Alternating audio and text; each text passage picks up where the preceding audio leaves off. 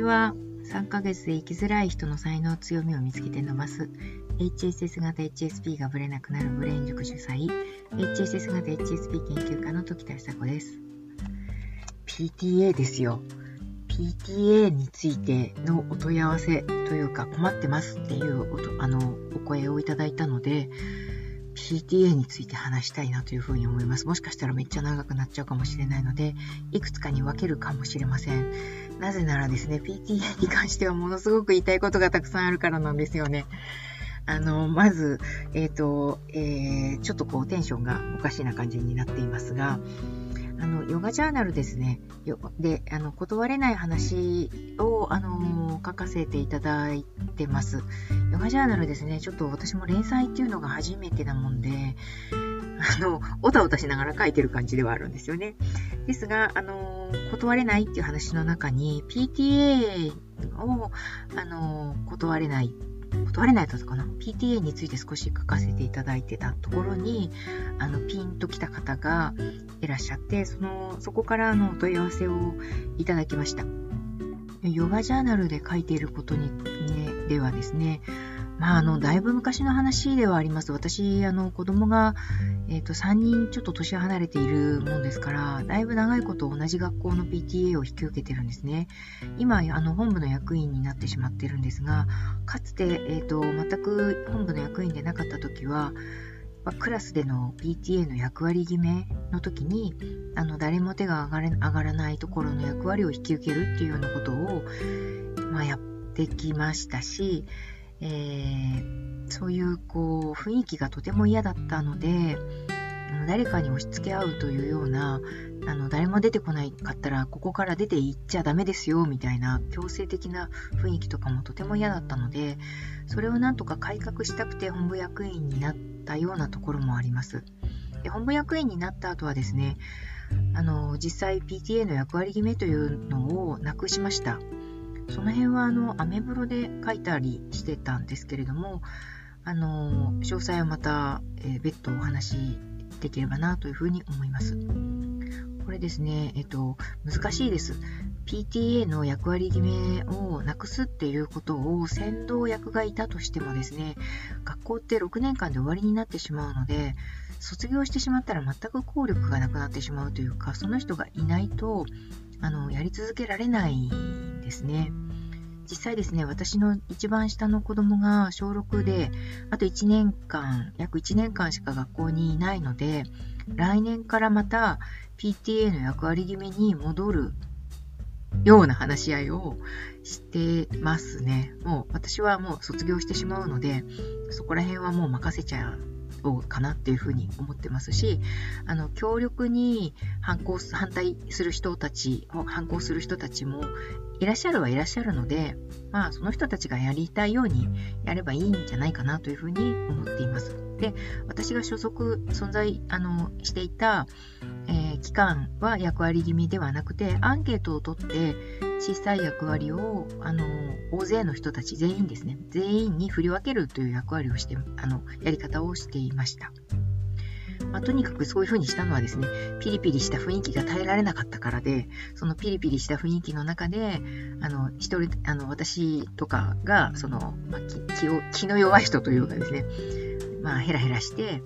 あ、私やりますけどみたいな風にして穴を埋めていくっていうようなことになってしまってたわけです。で、えっと、ヨガジャーナルさんのその記事の中では、結局どうなっとったのかっていうことについて書かれていなかったっていうことだったんですけど、結局私はその、あの子供の所属する学校さんにんがこう渡ってきたので、そのね、じゅうろくねんかんあの学校に関わってきたんですけど、小学校に関わってきたんですけど、まあ、公立ですね。その小学校のじゅうろくねんかんの中のじゅうねんくらいは、えーと、役割決めとか断りきれない人たちがしぶしぶ役割を引き受けて、不公平な状態が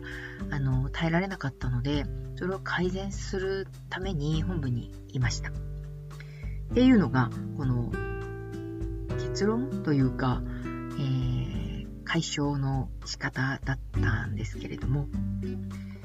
なのでヨガジャーナルさんの記事の中ではそのどうなったのかっていうことについてはあの書けなかったんですよね。でその記事をあの読んでくださった方が、えっと、ピーティーエー でですね今必要なお誘いを断りきれてないっていうようなことに困っていらっしゃる。もしかしたら今そういう時期なんですかね。もっと早い段階で決まるあの決まってしまう学校も多いと思うんですけれども、決まりきらないのでずるずると、まあ、あの推薦し合うとか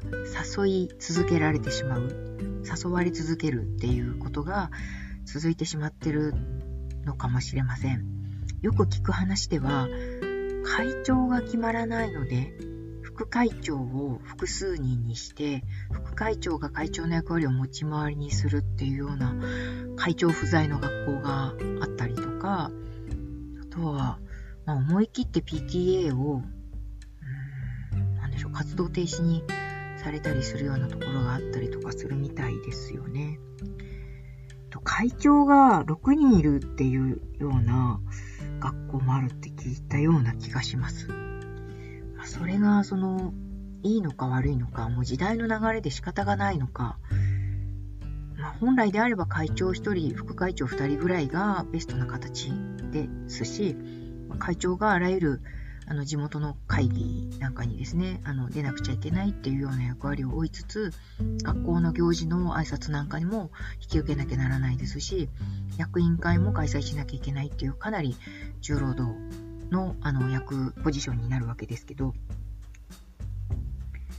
そういうこうもしかしたらこのご相談あのメッセージをくださった方はそういう重い役であの ピーティーエー との関わり方をどういうふうにしたらいいのかっていうあのご質問だったんですけれども、私は個人的にはですねあの、まあ、もちろん い, いろんな意見があるんですけれども、あの平たく、えーと同じよ同じ人たちが何回も続けてやるっていうのはもちろん賛成できないですけれども、平たくこう、あのー、割り振るっていうことができるとベストなんじゃないかなというふうに思ってるんですね。あの実際にあの自分でやった ピーティーエー の改革というか 修, 修, 修正についてどういうふうにやったかというと、例えば一つの、えーと、役割をよんこかごこの細かい役割に分けました。学級代表さんっていうような役割があったわけですけど、かつてその学級代表さんの役割は夜の会議に月いっかい出るの と, と保護者会でその夜の会議でやったことを発表するっていうことと、あとは学年の学年会、まあ、懇親会みたいなものですねを開催するっていうこととだったような気がします。と学年活動っていうのがあってですね、まあ、保護者が主催する子どもたちに体験してほしいあの体験を保護者主催で開催して子どもたちにそれを体験してもらうっていう会をプランして実行するっていうようなことも学級代表さんがやってたような気がします。それらをですね今言ったよっつの役割に分けました。で分けて分けた分けた結果、学級代表という名前を外して、まあ、代表という名前をつけられるのも皆さんとても嫌がるので、その辺も、まあ、忖度っちゃ忖度ですけれども、あの意向を組んで分けまして、えー、学年活動係とか、えー、と夜の会議に参加する係などのようにあの係活動のように分けさせていただいて、役割の分担を軽くしてそれぞれに、まあ、いちだったところをよんに分けたわけですから、まあ、人数 の, そのひとりにかかる工数の負担も減るわけです。だいたいいちねんかんにいちじかんからにじかんぐらいの負担を、まあ、ピーティーエー 全体で保護者全体で役割分担していきましょうって。なおかつ意味のない活動をあの少しずつ減らしていくっていうようなことも継続してやり続けました。旧態依然としてしまっている活動をなくすだけでもだいぶ役割は減っていくんですよね。まあ、あのベルマークが必要か必要でないかっていう、別にベルマークを集める活動が必要か必要でないかということとかは学校によっても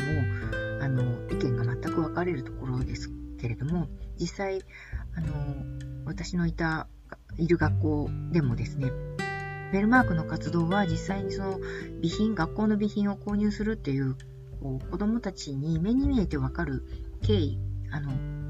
結果が手に入るものなわけです。そういう意味ではなかなかなくせなかったんですけれども、うんと現実にあのベルマークを集計するためにお母様たちが有給を取って学校に来てベルマークを切ったり貼ったりあの郵送したりっていうような作業をしてくださっているっていうことが本末転倒なんじゃないかっていうことになったわけですね。で、その話し合いが持たれたのはあのこのやり方に変えてよねんめかごねんめくらいだったんですけど、それまでやっぱりベルマークは必要だろうということで動いてたんです。徐々にその形を変えていき、えー、やっぱりじゃあこれはやめて、やめていきましょうっていうふうに少しずつ役割を減らしたというような経緯があります。一旦ここで終わり。